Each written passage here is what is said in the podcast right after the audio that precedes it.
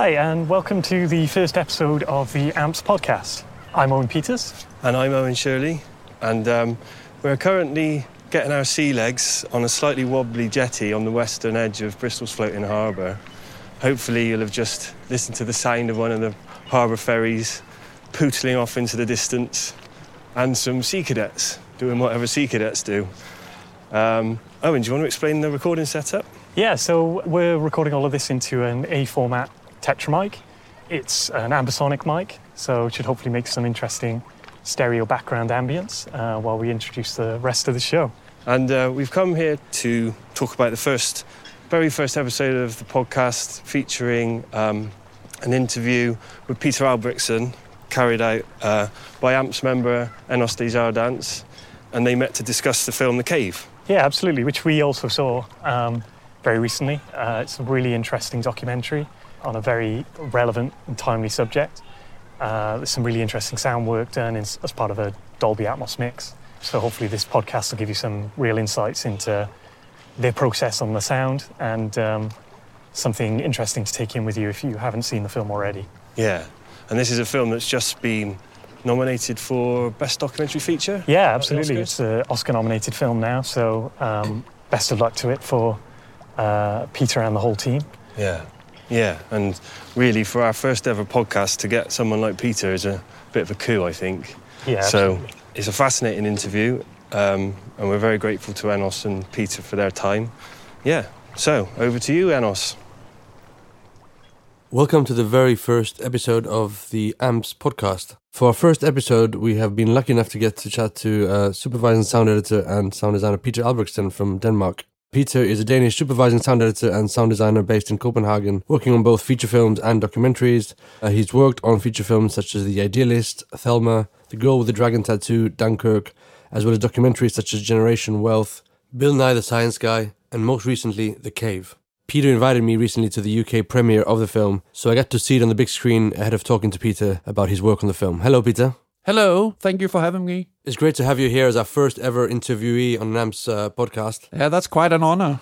Can you give a brief introduction of yourself to all the AMPS members that might be listening? Yeah, my name is uh, Peter Albrechtsen. I'm uh, a sound designer from uh, Copenhagen, Denmark. I've been uh, working both on fiction film and documentaries and. Um, I mean, it's like 18 years ago I graduated from the Danish Film School, and it's been an interesting time to be part of the Danish film community because I really love like going back and forth between doing documentaries and feature films, and for me, they really inspire each other. The whole documentary part of Danish film culture has really been thriving. So Whereas in other countries, there's sometimes kind of like borderline between the fiction film and the documentary film. Like sometimes sound people only get to do documentaries and don't do fiction films. Whereas in Denmark, they are really equals. And there are so many directors who really want to work very visually and sonically interesting with documentaries. And it's it's really been a very interesting development to be part of during these years. So, yeah, just this year, um, I mean, I kind of went back and forth between doing The Cave, which is a documentary, of course, and then doing Valhalla, which is kind of like a big adventure. I mean, I feel very fortunate and privileged to do that because it's it's for me there's so much to get inspired by. Also when i watch a lot of films I'm, I'm really like a film buff.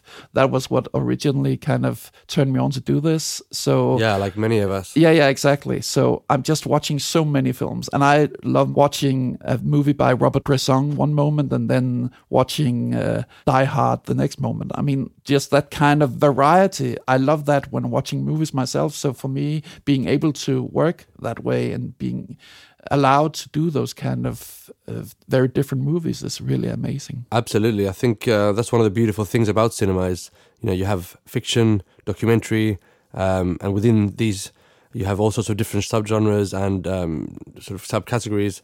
And there's no such thing as a better or worse type of film. They all connect with the audience that they do connect with, and that's I think a beautiful thing. Yeah, yeah, yeah. And then the processes can inspire each other. I mean, we're going to talk much more about this regarding the cave, but the cave was like the way we structured the process was that we really went back and forth between picture editing and sound editing all the time, which we also did on Valhalla. Uh, Right. Because on a CGI heavy film, you just can't cut the film without having some sounds.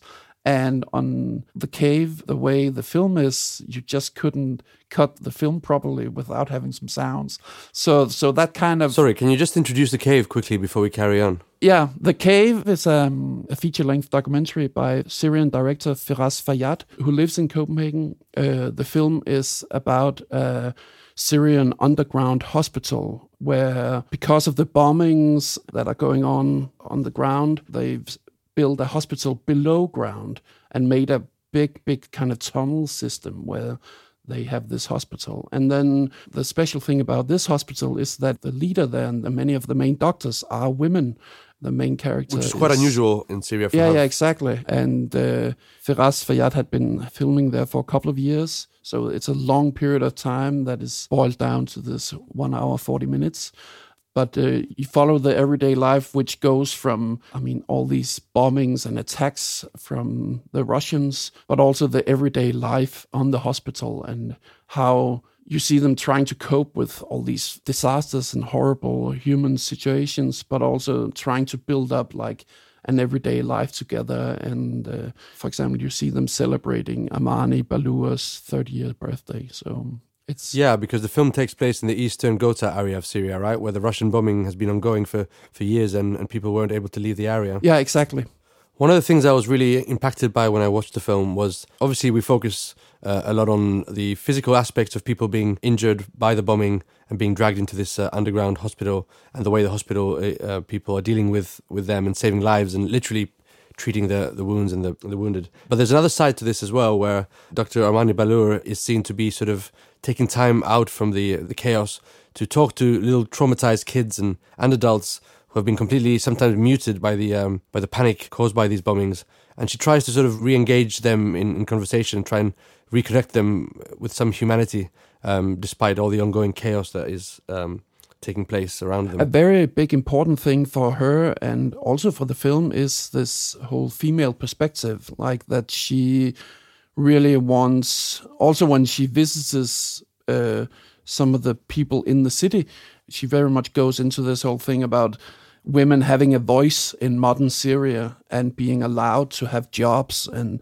being allowed to be equals to men, uh, because that is incredibly hard. And there's uh, I mean, from the very beginning of the film, there's a man who says that he don't understand why Amani Ballour is there because this yeah, is a, why she's in a managing well, yeah, position this- in this yeah, uh, yeah, hospital. exactly. This is a job for men. Exactly, and she's uh, she's in Yeah, charge of this uh, exactly. underground facility, being a woman, and uh, as if it wasn't hard work enough to be dealing with all the Yeah. things she's dealing with, uh, she now also has to put up with the fact that people are unhappy of her being a woman in that position. It's pretty crazy. It was a very important thing for Firas Fayyad, the director, because he comes from a family with a lot of women. He has uh, a lot of sisters. I think it's like six or seven sisters. So the whole female perspective was super important for him, and it was very important that that perspective also bled into the way that we did the sound. Then at the same time, it also inspired me to think about okay, I mean, doing sound for movies is often so male dominated, often. So I really wanted some women on the crew. So I I contacted Rana Eid uh, from Beirut, both because I had met her a few months before in Beirut at a sound workshop, and she did an amazing film uh, which she also directed uh, called Panoptic, which I've been meaning to watch that. I haven't watched it yet, but I heard really good things about it's it. It's really brilliant and that's actually a lot of that is taking place underground and because she also grew up in beirut which is in this zone where she's i mean she really knew about this this uh, this war zone so for me she was just like the perfect collaborator on a film like this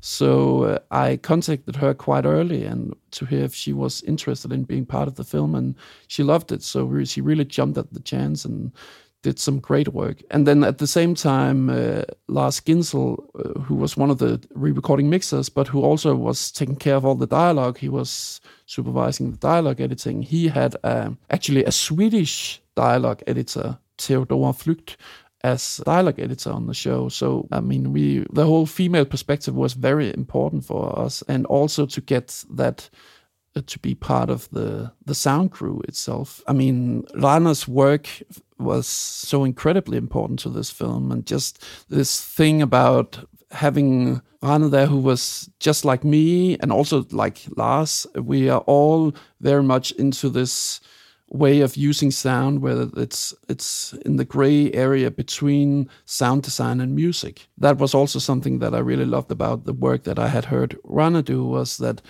she approaches sound in a in the way you use music, like with textures and ambiences that often have tonal elements to it. And that was something that Firas Fayyad talked about from the very beginning that he wanted it to be a very subjective soundscape. And um, the film should be a subjective experience. You should feel how it feels to be there. And you shouldn't just like see the film and witness it from the outside. You should be on the inside. And I mean, there's several moments in the film where, because it's so much about these doctors being in these underground hospital corridors and hearing things going on on top of them. It's so much about listening and it's so much about their sensitivity. One of the things that really stood out for me when watching the film was that because so much of it takes place underground and we don't see what's going on on the surface, it's down to the sound to really do a lot of the heavy lifting in terms of conveying all that information as to what's happening in the surface and um, creating all the tension that the characters are going through. And because of the nature of the film and how it was shot in DSLRs and phones, you don't get these sort of big cinematic vistas and wide shots and um, cinematography that you'd get with a normal film camera. So I feel the sound on this film particularly has a bigger role um, in terms of bringing that cinematic feel to the project. Uh, but like you said as well, I really noticed how rather than just recreating the reality of what would be the sound in this underground hospital. It was more about creating the sound through the filters of the anxiety and the fear and the sort of stress and uh, adrenaline of the people there. So it was more about representing what the people are feeling or how they're perceiving what's going on as opposed to just the realism of it. That's one of the topics I wanted to talk about was in fiction features we often do a lot of sweetened up sound or we work with elements where we're trying to add unreal elements to the realism of the world we're designing for dramatic purposes. But with documentaries, often we think that you don't do that because you're trying to be 100% truthful. So I'd like to talk a bit about that gray area in between, or not even gray area, more about different schools of thought in a way in terms of uh, the use of sound in documentaries? I think there's definitely become a, a, shift in how sound is used in documentaries because I think there's just generally an interest from filmmakers in using sound as a storytelling device. And it means that just as much time you spend on, on the photography and the editing, just as much time you spend on finding out, okay, how should this film sound? And um, in old school documentaries, it was very much about interviews and really the location sound and recording that as sharply as possible, but that was it. So that was what you used. And uh, that can be really powerful and great. Um, but something that I really love uh, nowadays in modern documentaries is that the filmmakers are interested in building a sonic experience as well. And the thing is, as we all know, that when you put up a microphone, especially if it's a microphone that's on a bad camera, then or a bad microphone on a good camera, then it just doesn't sound very good. I mean, it might be that it's recording what is there, but it the the, the way that it portrays that sound is often horrendous. And on a film like The Cave, where the the practicals the practicalities for these photographers of shooting the film was so hard and the they were just i mean all the sound comes from just the camera microphones. It just sounded really really bad. I mean it it doesn't sound right so basically there wasn't a, a sound team on site.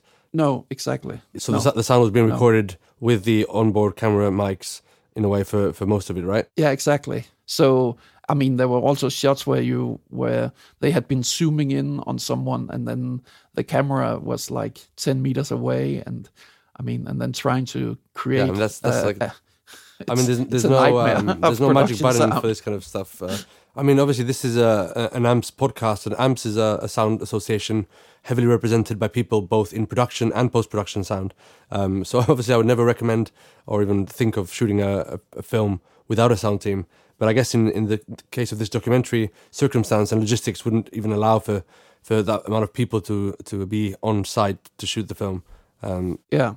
I mean, I must say that, for example, whenever Lauren Greenfield does a documentary, who I did Generation Wealth and Queen of Versailles with, she really is very much into having good production sound. She always brings her own production sound mixer who records really great sound on the set, and it's amazing to work with that. But on the cave, that just wasn't possible. I mean, you couldn't get any more people in there, and the equipment was the way the equipment was. I mean, that's just how the circumstances are. So we had to work from that.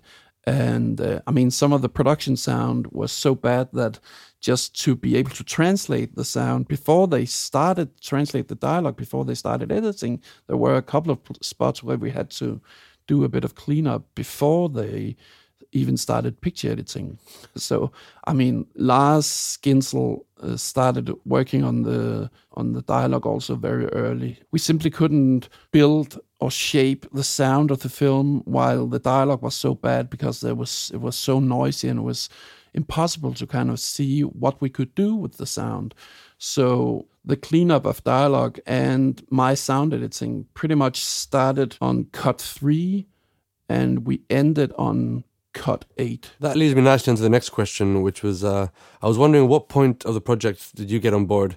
Because I know the, the director's previous film, Last Men of Aleppo, was nominated for an Oscar last year, um, but you didn't work on that film uh, yourself, right? Yeah, I was actually supposed to do Aleppo, but then had to. The, there was scheduling conflicts, and I couldn't make it work.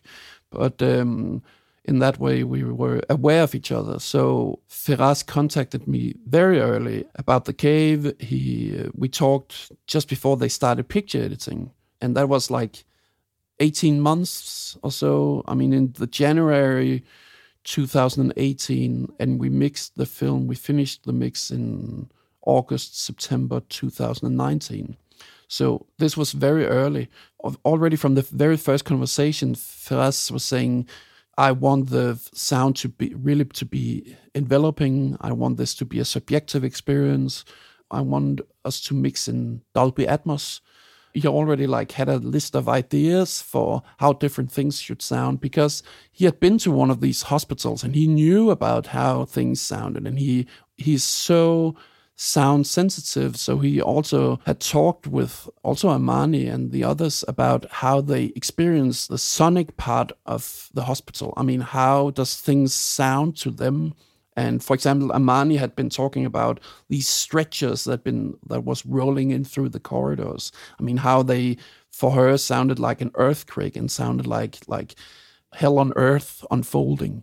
Um, Yeah, they're lit- these are literally carrying the wounded people in, so it's, that's kind of signaling for her. It's signaling a very different, different Yeah. um, thing than the realism of that sound would do in, in another context. yeah, so there were all these kind of things that were very important for Firas from the very beginning. And that was super helpful to me because it meant that I could make a list of things that I needed to record for the film and I needed to get hold of. I mean, some of the things I couldn't record, of course, but then trying to get hold of the recordings of these sounds. Like, for example, uh, Firas knew exactly what kind of planes, what kind of uh, weapons. I mean, all these different aspects of the the soundscape. He had been thinking about that, and I noticed uh, when watching the credits for the film that there's quite a few people credited as sound effects recordists, and I think this feeds nicely into what you're talking about. exactly that that came. How from, important do you find it is to get? I mean, we talked earlier about um, some modern documentary being quite um, subjective sometimes and using sound in a way that enhances the drama or the emotional connection with the film, as opposed to just being realistic. But then on the other side, you do have the element of recreating the reality and trying to be as, as realistic and respectful of the reality. So I imagine something like recording and capturing effects that are true to the region uh, and true to the objects and the actions that are taking place. Uh, is probably important. So how do you go about sourcing these kind of things from different parts of the world?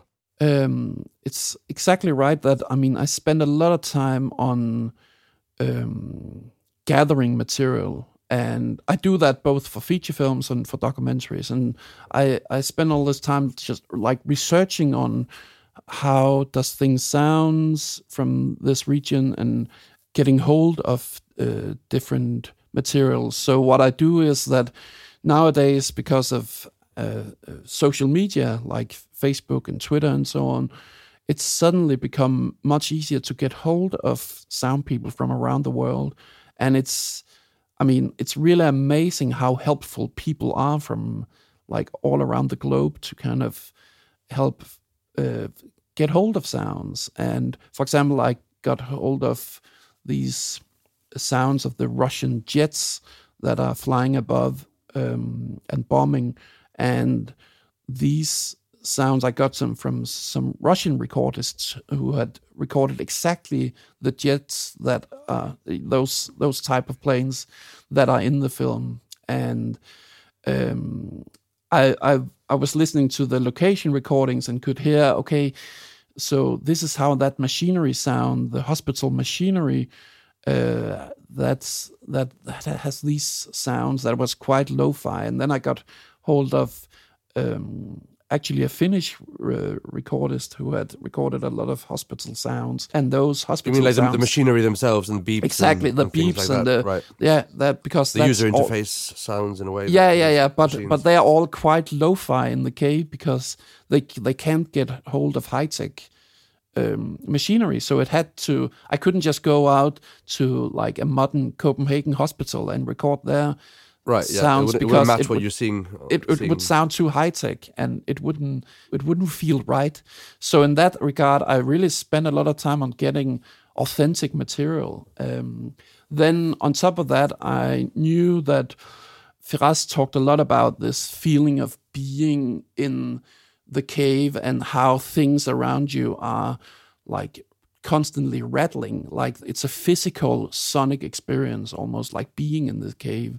So one thing is hearing the actual sound of bombings or jets on top but the sound when they're i mean when things are so loud then it makes material vibrate, which is quite amazing. And for me, that's that's when sound turns from being metaphysical into being physical, and I find that so fascinating. It's really, it's it's. I mean, we all know it from big big techno concerts or big rock concerts that you can almost get this physical impact of sound.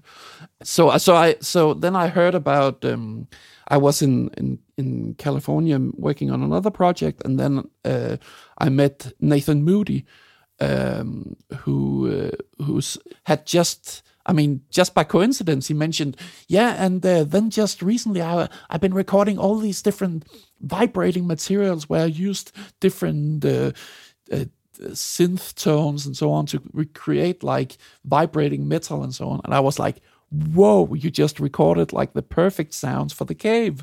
So, um, so I, I, I got hold of that library of sounds as well and used that. Is that the um, Metallotronics or something Exactly. like? Yeah, Yeah. yeah. I think Yeah. yeah, I've, I've listened to those sounds as well. Amazing, cool yeah, yeah, sounds. yeah. So, so in that sense, it was really about because I was so early, uh, uh, because I was a part of the project so early on. Then I could really gather all these sounds for a long time. I mean, spend a year almost just collecting sounds, and that's also why there's so many uh, recordists uh, uh, credited because um, I've I've gathered so much material from so many different places, and I really like this uh, idea of um, this underground network of of sound designers or sound recordists around the world where you can access people it's really amazing. and, and access places that you wouldn't Yeah, be able to to access um, if you had to go yourself. Uh, so it kind of opens up this whole sort of palette of sounds and, and exactly. availability. I mean, something something like this, you wouldn't be able to do that 20 years ago. I mean, you gather so much material from around the world, and also at the same time working with people around the world. So we had we had all these different people from around the world, but also like Rana cutting in in Beirut. Uh, uh, being in Sweden now, and uh, of, uh, of Lars being in Berlin. I was in Copenhagen. I worked a lot with um, Mikkel Nielsen, called uh, he's uh, he's also called Sonic Salute. He, he's helping me on all my projects, like recording materials. You guys and worked together effects. since quite a long time. As a, yeah, as yeah, a, exactly. It's an amazing collaboration. recording and uh, yeah, yeah. yeah.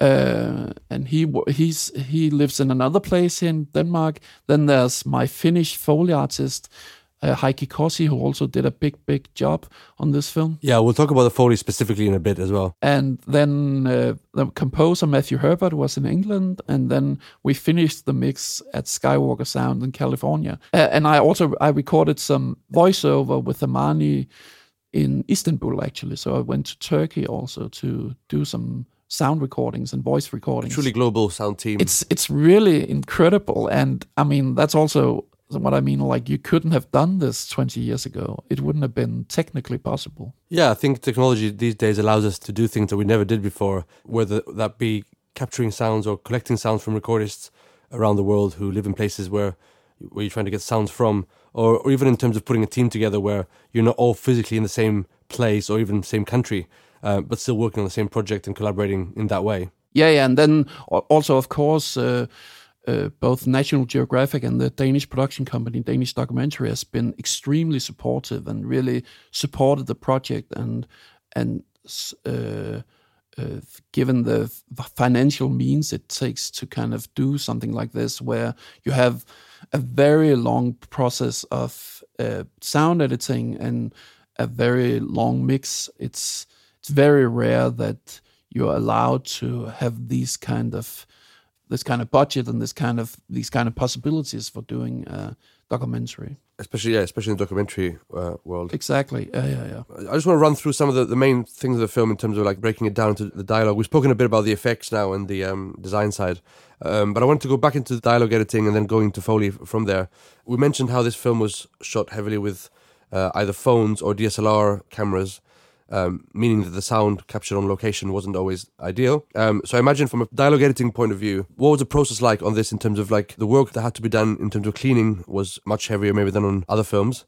And then how did that affect your process in terms of working with the dialogue on this? So uh, Lars Ginzel, uh, uh, who's based in Berlin, uh, was supervising the dialogue, and I worked with Lars on well more than a handful of projects now. We've we've been collaborating closely on many films now.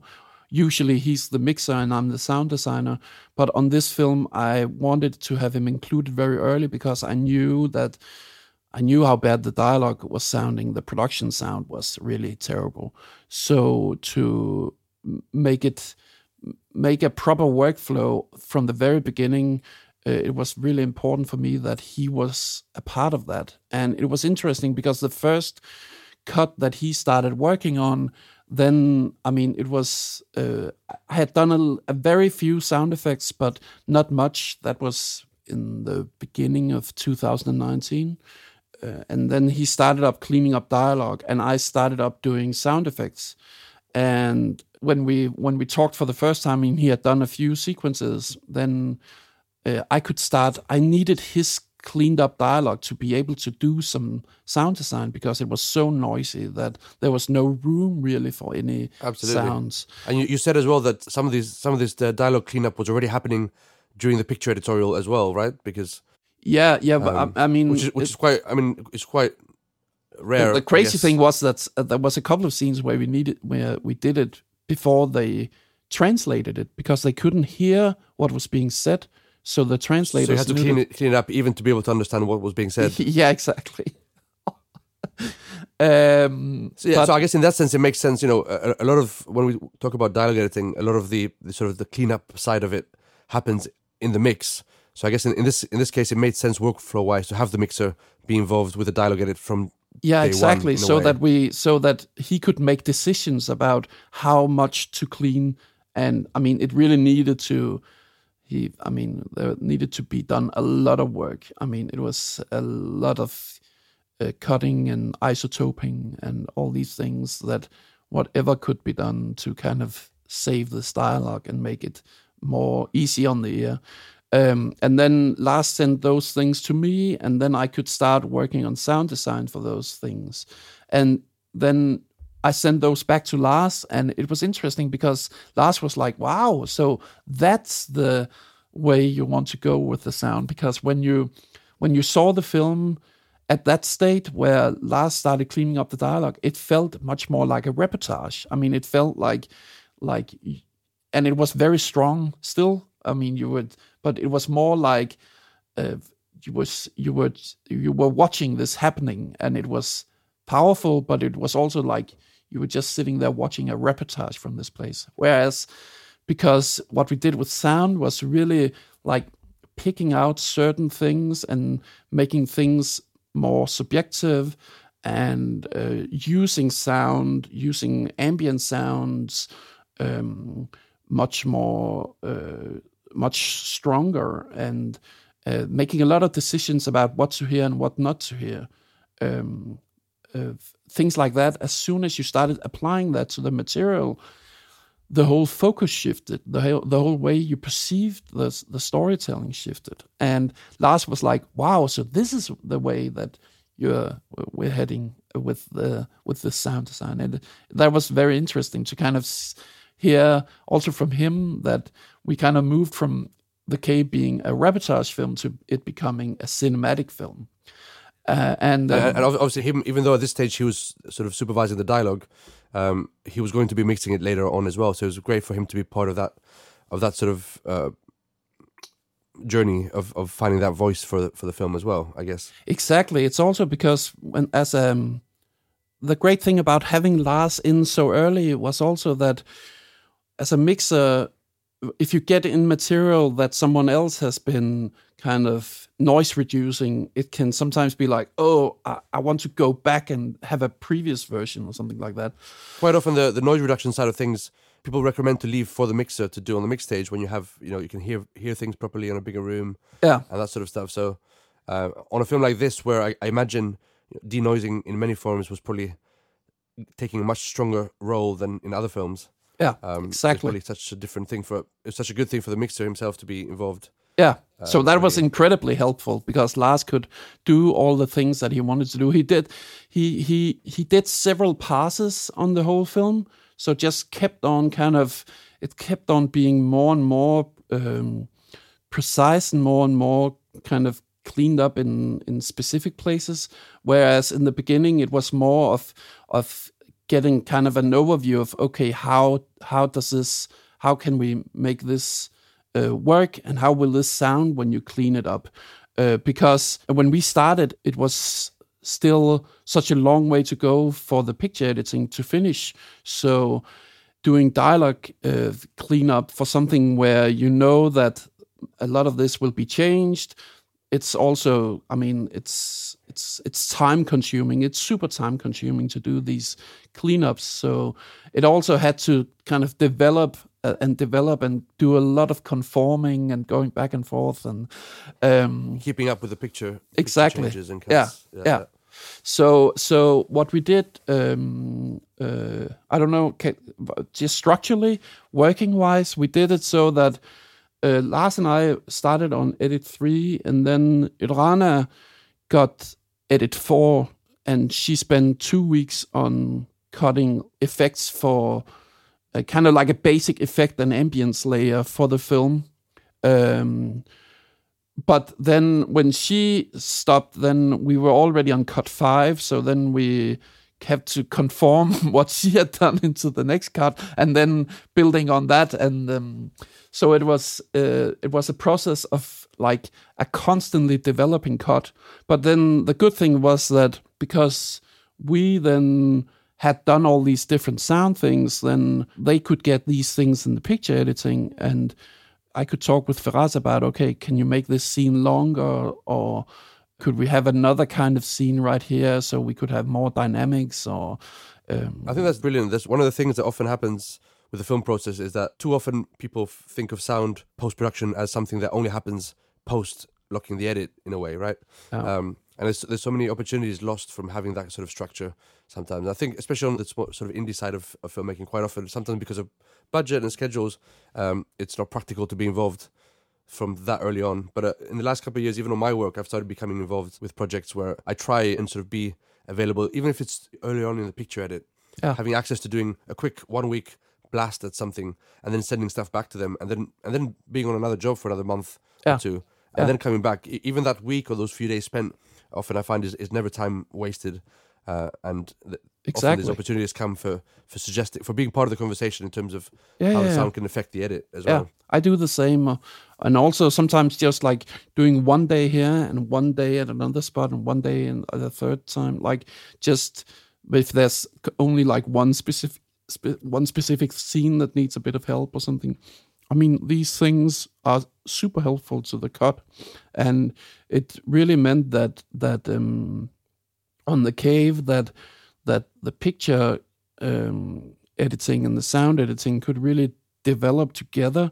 And a big thing of the sound being such an important part of the film is that the picture editing has allowed for that, so that for these scenes where they're listening, then when you started adding sounds in, then you could suddenly see, okay, we don't need to cut out here, or this scene could be longer and longer and longer because it's quite strong just experiencing how they hear these sounds. So on the production sound, whenever they were reacting to sound, maybe sometimes there was like a little or or just there was almost no sound. So as soon as we added in sounds for these moments, then suddenly it the whole scene came alive and the emotional um, uh, reactions from the characters suddenly uh, made sense and uh, that meant that a lot of scenes were prolonged to make room for sounds. Because yeah sound could do a lot of the heavy lifting in those cases and, and justify these longer longer periods of essentially no dialogue or no uh, direct action. Yeah. But just transmitting those these the, the, the visual experience of, of what the sound is making them feel uh, yeah and at, at the same time then also sounds like these are quite abstract. I mean you you hear something that i mean there's also a couple of scenes with one of the with this cook uh, who's also a nurse who's like she's like thinking okay is that a motorbike or is that a plane? Or i mean she has all these things where i mean she's not exactly sure what she's hearing.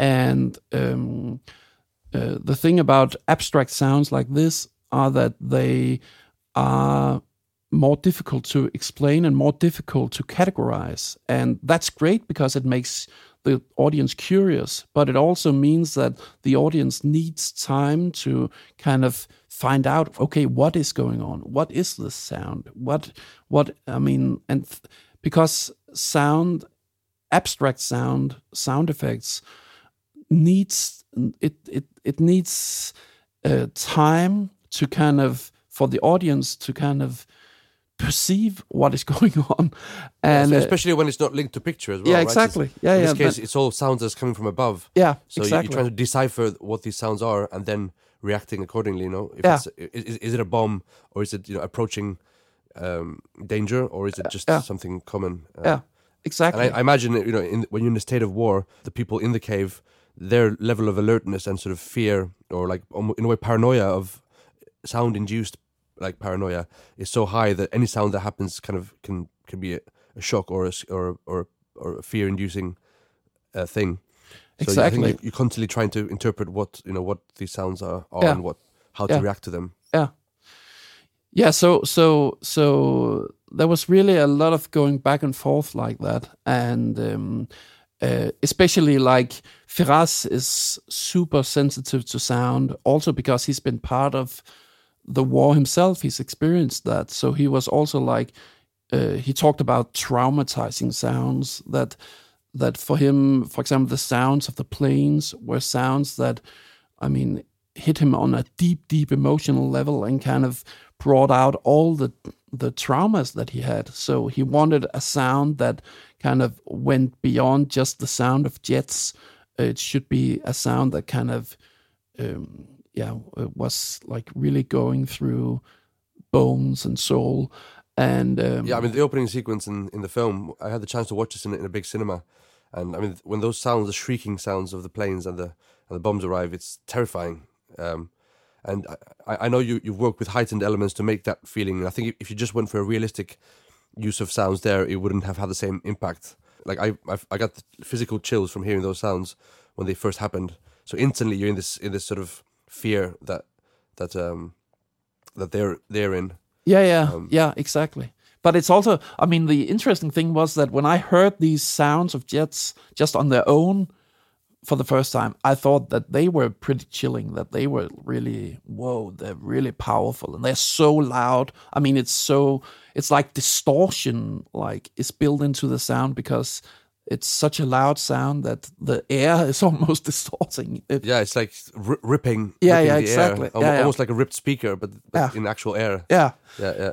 And uh, so, so when I heard those sounds, I thought, "Whoa, this is really crazy." And then, then Firas heard them, and he was like, "Yeah, those are good, but they should be even more evil." Right. Yeah.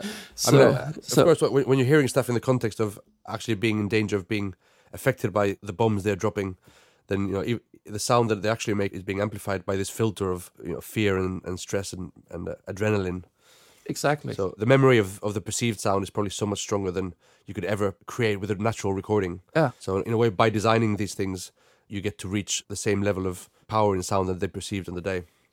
Yeah. So which so, for me is is a justification for this type of sound use in documentary. Exactly. Yeah, yeah. Because I mean, uh, the you. Uh, you're trying to recreate an emotional reality. I mean, and and that's that's something that I often talk about, like in in documentaries, is emotional authenticity. For me, that's really important. That that I build the soundscapes on on sounds that are, based on sounds from the locations, from the places. Um, but then I build on that to create something that feels emotionally right. And sometimes that to make it emotionally right, it can be subtle and very realistic. Sometimes to make it emotionally right, it has to be very physical and intense and um, and a more subjective sound. So for me, it's always about like really creating the sound that is emotionally authentic. And it's it was really interesting that Samaher, this um, this the nurse and the cook who I mentioned earlier, she watched the film uh, just recently and said afterwards, "This is exactly how it sounds in the cave." And I just thought, wow, that's an amazing, such an, an amazing uh, compliment because for me that was exactly what we were aiming for to exactly. recreate. But, and, and, in a way, I think also like you know you talk about authenticity when you talk about documentaries, but in a way, like by introducing sound techniques that we use in in fiction film, we can reintroduce authenticity that wasn't captured with the camera. That is the emotional authenticity that you you talk about. You know that uh, in a way that is more authentic than you're basically reintroducing what was lost through the camera lens, which wasn't isn't there exactly through sound in yeah, a way. Yeah. So it's yeah. it's not like you're taking you you're cheating. You're just actually making it more truthful in a, in a certain way. Yeah, that's how that's how I feel. Yeah. So that's the end of part one of uh, this talk between Peter and Enos. Uh, we hope you're really enjoying it so far. Um, I just want to take the opportunity to thank both of them for uh, all the hard work in making this interview happen and all of the insights. There is a part two, which will be available shortly, in which Peter will go into more detail about the specific post sound elements that help to make this soundtrack what it is, particularly uh, Foley, a lot of Foley work that was uh, added to this film, and also the advantages of mixing in Dolby Atmos, um, using that sonic space to create a more immersive experience, really put us in the world of uh, the figures in the cave. Yeah, and um, as Owen said, we're very grateful to both Enos and Peter for their time in, in carrying out such an interesting discussion. You can follow both of those guys on Twitter. They're both really interesting people, always posting up interesting stuff for anyone who's involved in sound or wants to get involved in sound. Um, you can also now follow our podcast. We're on the AMPS podcast on Twitter. We also have an email address, ampspodcast at gmail.com. So, you know, give us a shout, drop us a line if. Uh, if anyone's got any ideas for an episode they'd like to hear or if they'd like to collaborate in any way. And for those of you who might be interested in joining AMPS as a member, uh, the membership is open to those working in sound for film, TV, and games, as well as students who intend to make it their profession. And for more information about AMPS and how you can become a member, visit amps.net. Yeah, AMPS will also be at the BSC Expo at the end of this month. Um, so if you feel like meeting some AMPS members in person, whether you're part of AMPS or just interested in it, uh, we'll be there. It's the 31st and the 1st of February down at the Battersea Evolution Centre. Yeah, and we have regular social events in the UK, particularly in uh, London, Manchester, and Bristol. And non members are always welcome. And if you're in the Bristol area and you turn up, we can guarantee that Andrew Wilson will buy you a pint. Definitely. All right, thanks very much. Ta da.